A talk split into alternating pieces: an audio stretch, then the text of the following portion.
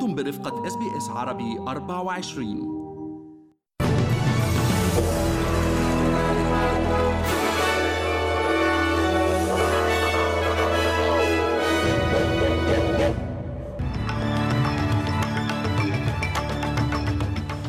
عناوين النشرة.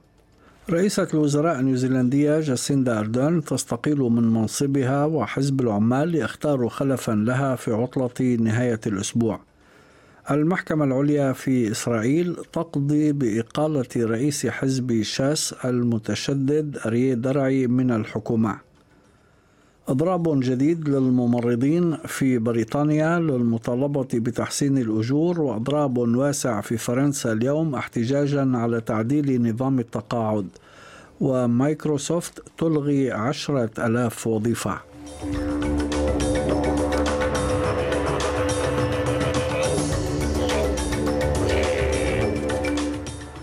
هاشم الحداد يحييكم وإليكم التفاصيل. أعلنت رئيسة الوزراء النيوزيلندية جاسيندا أردن صباح اليوم استقالتها من منصبها مشيرة إلى أن اليوم الأخير لها في رئاسة الوزراء سيكون في السابع من الشهر المقبل. وقالت أن حزب العمال سينتخب خلفا لها خلال عطلة نهاية الأسبوع. ويأتي هذا الإعلان قبل عدة أشهر من الانتخابات العامة المقررة في تشرين الأول أكتوبر المقبل. وقالت أردن في مؤتمر صحفي أنها أدركت مؤخرا أنها لم تعد تمتلك الزخم والقوة اللازمة للاستمرار في تحمل مسؤولياتها مشيرة إلى أنها ترغب بقضاء المزيد من الوقت مع عائلتها. I think every leader and every political leader has to reflect on the transitions that need to be made. Uh, it's about knowing when you've got what it takes and what is needed to lead, but also having the courage to know when you don't. And so for me, it's about making sure that this transition is as smooth as possible. Uh, there's no doubt this is a big change, but I also absolutely believe that we have the capability in our team to continue to carry New Zealand forward.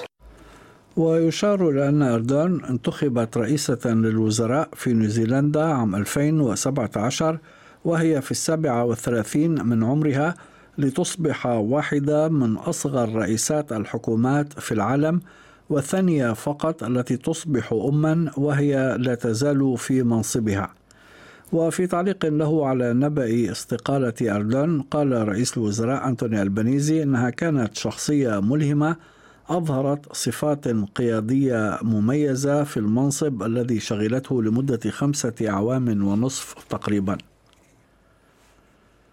أظهرت أرقام نشرها اليوم مكتب الأحصاء الأسترالي أن معدل البطالة في البلاد بقي على حاله دون تغيير الشهر الماضي أي 3.5%.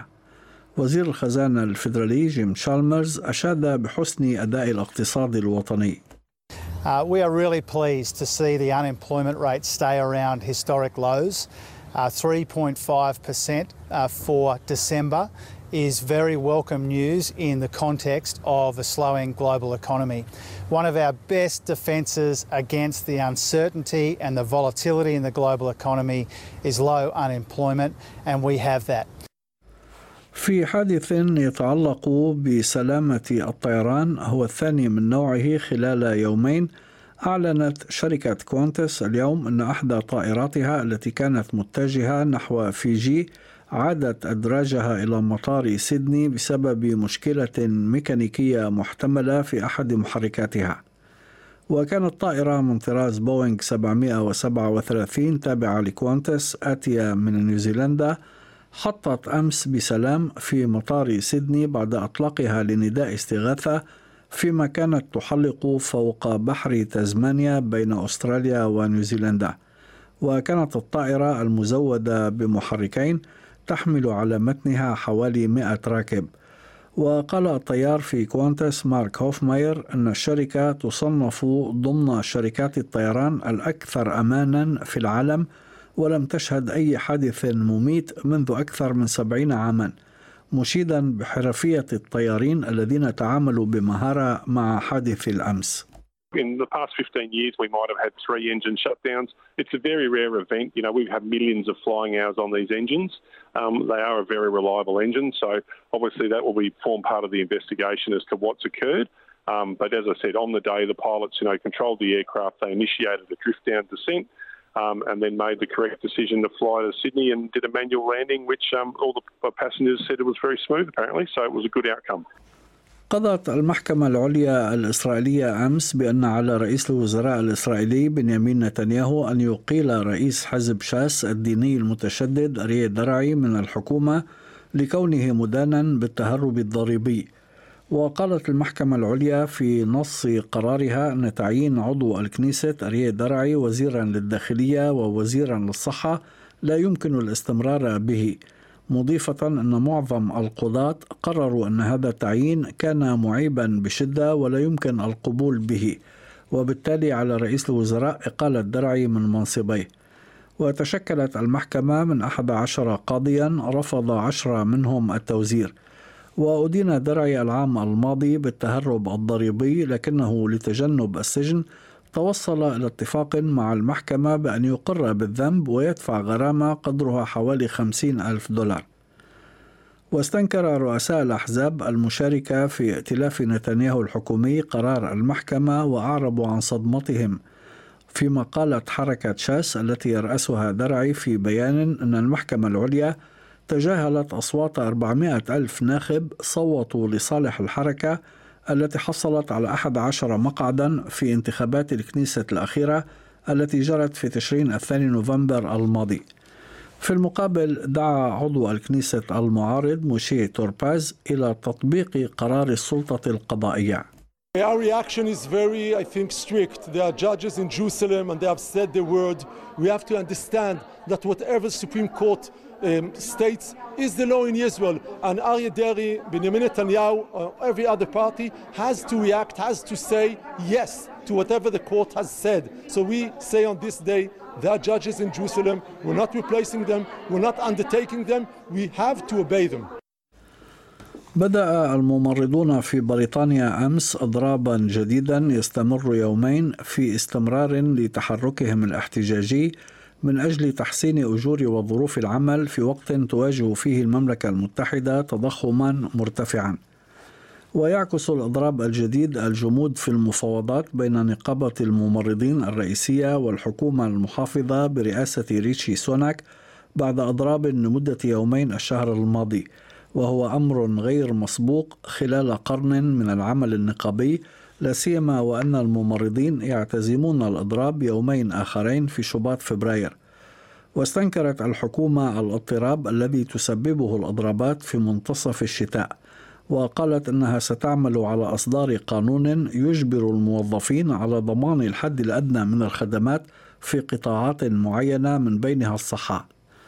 أما في فرنسا فمن المتوقع توقف القطارات وخفض عدد الرحلات الجوية وإغلاق المدارس وتنظيم تظاهرات اليوم الخميس احتجاجا على خطة حكومية لرفع سن التقاعد من 62 عاما حاليا إلى 64 ويصطدم هذا المشروع بمعارضة من قوى سياسية يسارية ويمينية إضافة إلى رفض نقابي وشعبي واسع له. وأعلنت وزارة الداخلية أنه سيتم تعبئة أكثر من عشرة ألاف شرطي ثلاثة, ثلاثة ألاف وخمسمائة منهم في باريس لضمان الأمن خلال التظاهرات. من جهة أخرى أعلنت مايكروسوفت عملاق المعلوماتية أنها ستسرح عشرة ألاف من موظفيها بحلول نهاية آذار مارس المقبل بسبب الآفاق الاقتصادية غير الواضحة وتغير أولويات زبائنها مما سيؤدي إلى زعزعة قطاع التكنولوجيا في العالم. كما تخطط الشركة التي ستصرف أقل من 5% من قوتها العاملة لتعديل محفظاتها من معدات تكنولوجيا المعلوماتية وتخفيض عدد أماكن العمل. وقالت الشركة في رسالة إلى موظفيها أن هذه القرارات ضرورية لتبقى مايكروسوفت شركة مهمة في صناعة لا ترحم الذين لا يتكيفون مع التغيرات.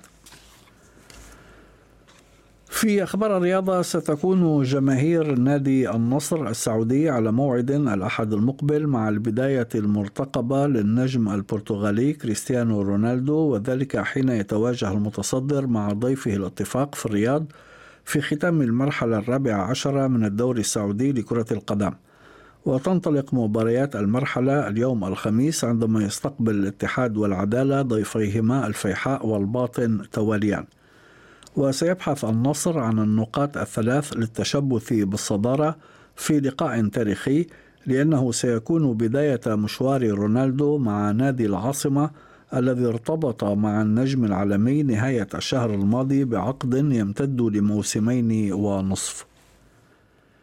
في أسعار العملات وصل سعر صرف الدولار الأسترالي في التداول اليوم إلى 69 سنتا أمريكيا. حالة الطقس المتوقعة غدا في أديلايد مشمس 26 درجة بريسبن أمطار محتملة 27 هوبارت غائم جزئيا 20 درجة داروين ممطر وعاصفة محتملة 32 بيرث مشمس 35 ملبون مشمس 24 درجة سيدني أمطار محتملة 24 وأخيرا في العاصمة الفيدرالية كامبرا غائم جزئيا 22 درجة. كانت هذه نشرة الأخبار المفصلة أعدها وقدمها لكم هاشم الحداد. شكرا لحسن استماعكم.